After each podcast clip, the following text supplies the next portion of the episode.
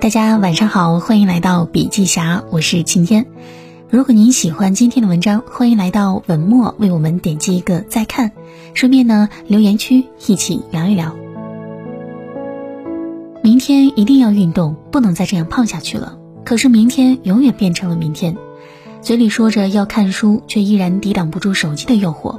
曾经当众立下的 flag，到现在还没有启动。上面这些悲剧或许有在你身上发生过，但自己从没有真正去解决过。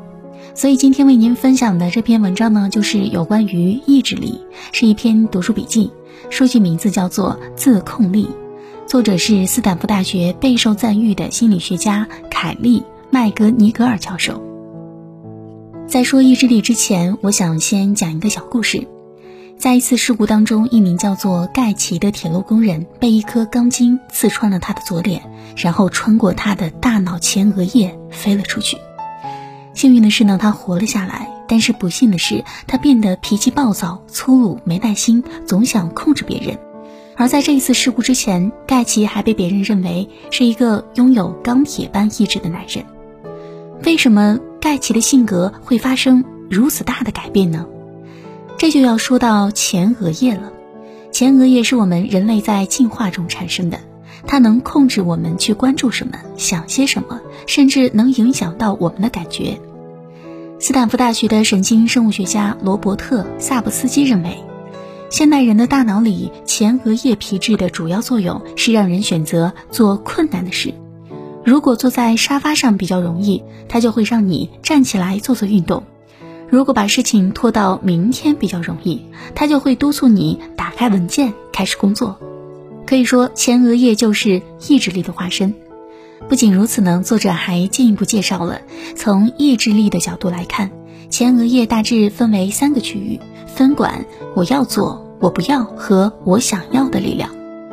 左边我不要的力量可以克制你的一时冲动，比如说在面对美食，它会让我们闭嘴。右边的我要做的力量可以让你迎难而上，比如说跑步很难，它会让你继续待在跑步机上。前额叶中间靠下的区域掌控着我想要的力量，它会让我们记住长远的目标和梦想。这个区域越是活跃，我们采取行动和拒绝诱惑的能力就越强。那么这三种力量能构成了人类大脑里的自控系统。与之相对的是，大脑里的另一个系统叫做冲动系统，它会出于各种本能反应来做出行动。比如说，见到高热、高糖、高脂的食物，我们就很难克服不去吃的冲动，因为在过去食物短缺的时候，多余的身体脂肪能救人一命。人类在进化当中保留了许多曾为我们效劳的本能，即使这些本能如今会给我们带来麻烦。但是这些本能使得人类能够得以延续，这两套系统也会让我们的大脑里时刻存在两个自我，一个自我任意妄为、及时行乐，那另一个自我呢，则克服冲动、深谋远虑。我们总是在两者之间摇摆不定，有时觉得自己想减肥，有时觉得自己想吃甜食。也就是说，你一方面想要这个，一方面呢又想要那个。两个自我发生分歧的时候，总会有一方击败另一方。为什么你会选择看书而不去玩游戏呢？本质上是因为自控系统获胜了。无论是前额叶的三分天下，还是冲动和自控系统的两虎相争，说的都是意志力的大脑基础。但是实际上呢，意志力不仅跟大脑有关，还跟身体有关。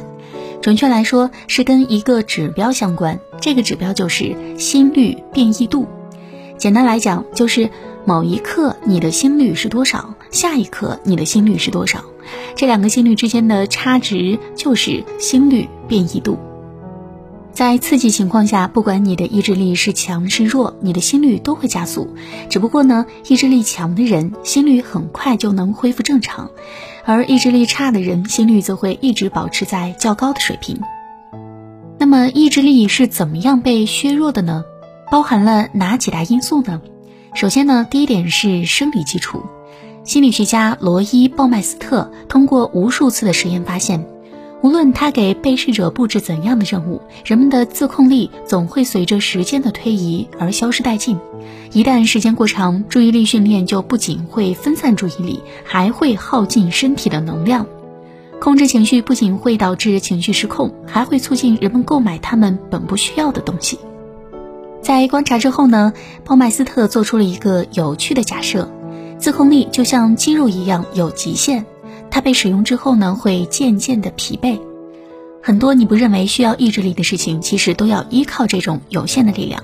比如说，在超市挑选不同品牌的洗衣粉，都需要你的大脑和身体停下来思考一下再做决定。这种模式既让人安心，也让人泄气。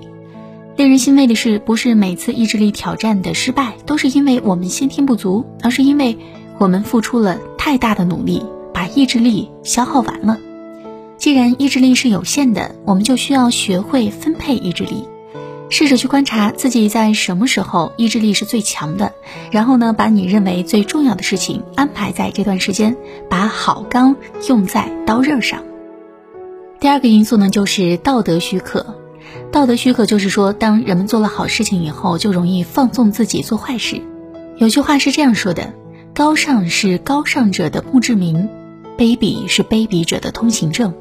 那怎么高尚反而成了卑鄙的通行证呢？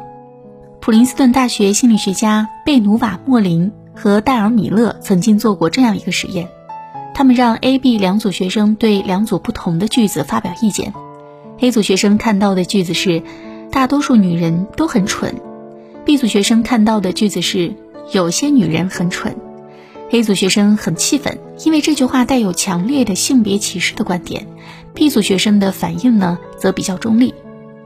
接着，他们让两组学生模拟招聘，两组学生要对男女候选人进行判断，看谁更适合担任此岗位。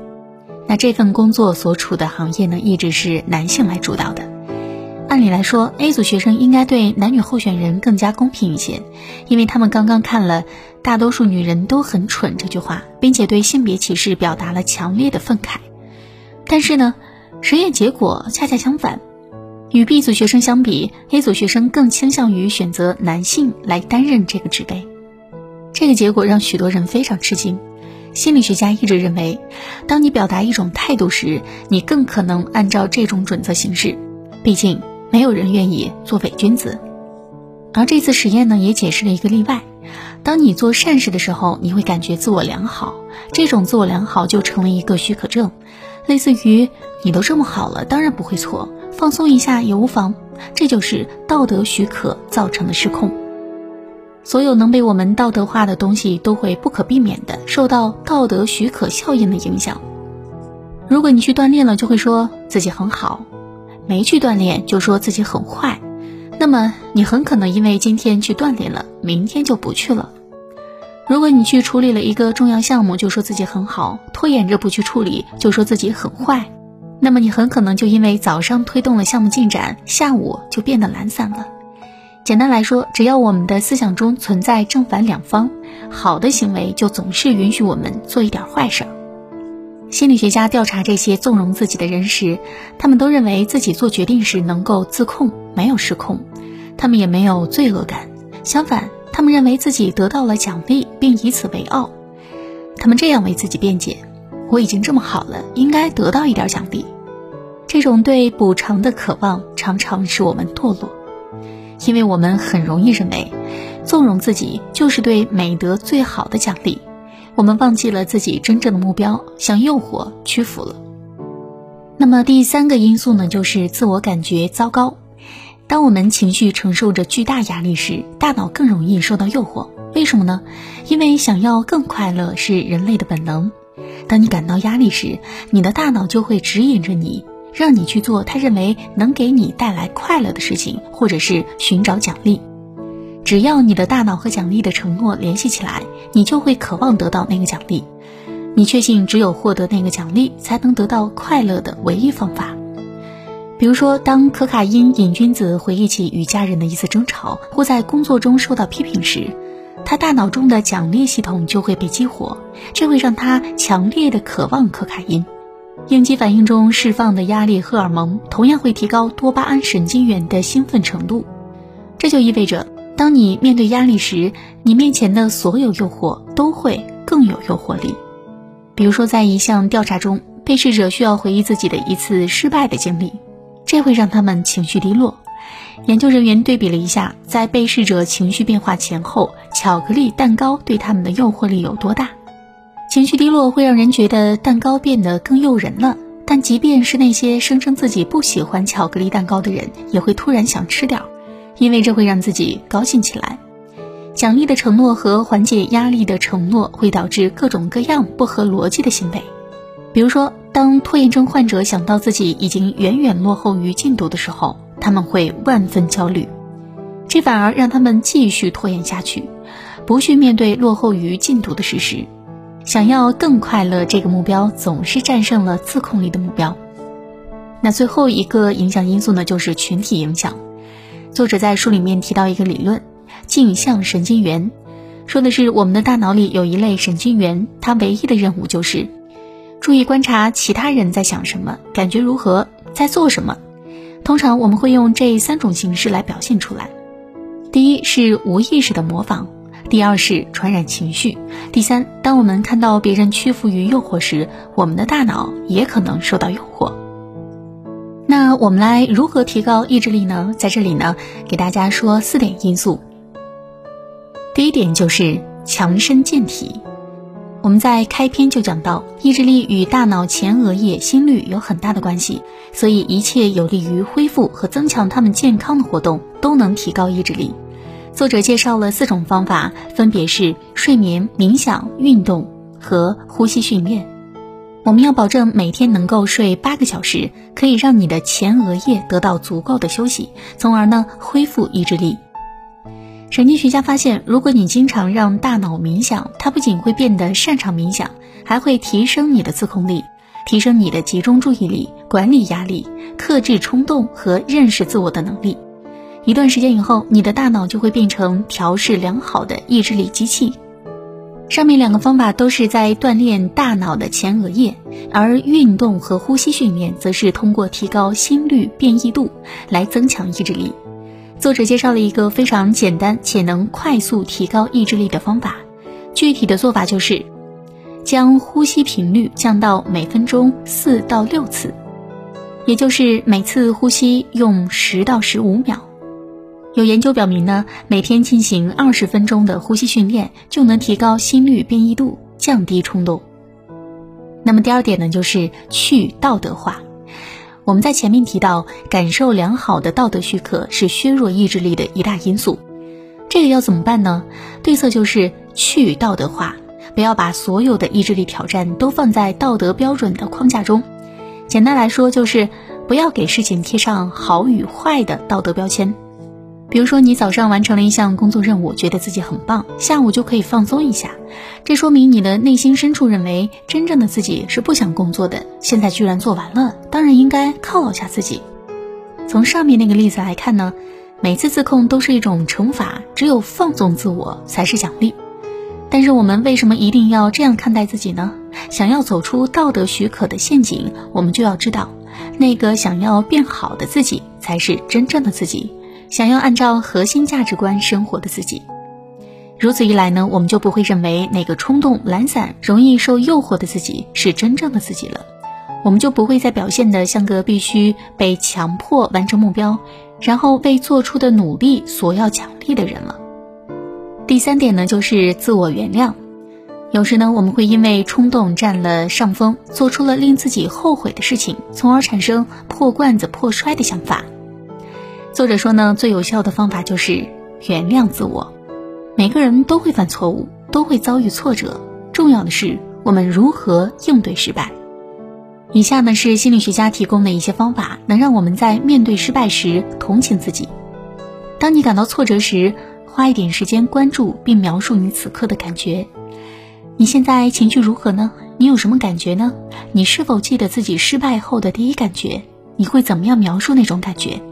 注意一下那种感觉是不是自我责备？如果是的话，你对自己说了什么？自知的视角呢，让你看清自己的感受，并且不会急于逃避。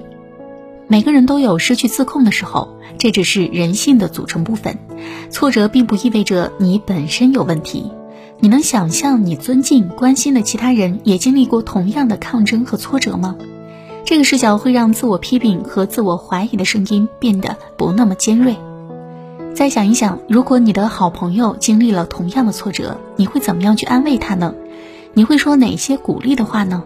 这个视角会为你指明重归正途之路。那么第四点提高意志力的方法呢是驾驭冲动。有专家呢曾经做过这样一个实验，他邀请了十二个小时没抽烟的十二名老烟枪，这些人呢是想要戒烟，但是一直没有成功。每个人都拿着一盒没有开封、他们最喜欢的牌子的香烟。实验开始前呢。专家鲍恩把十二个人分为两个组，A 组和 B 组。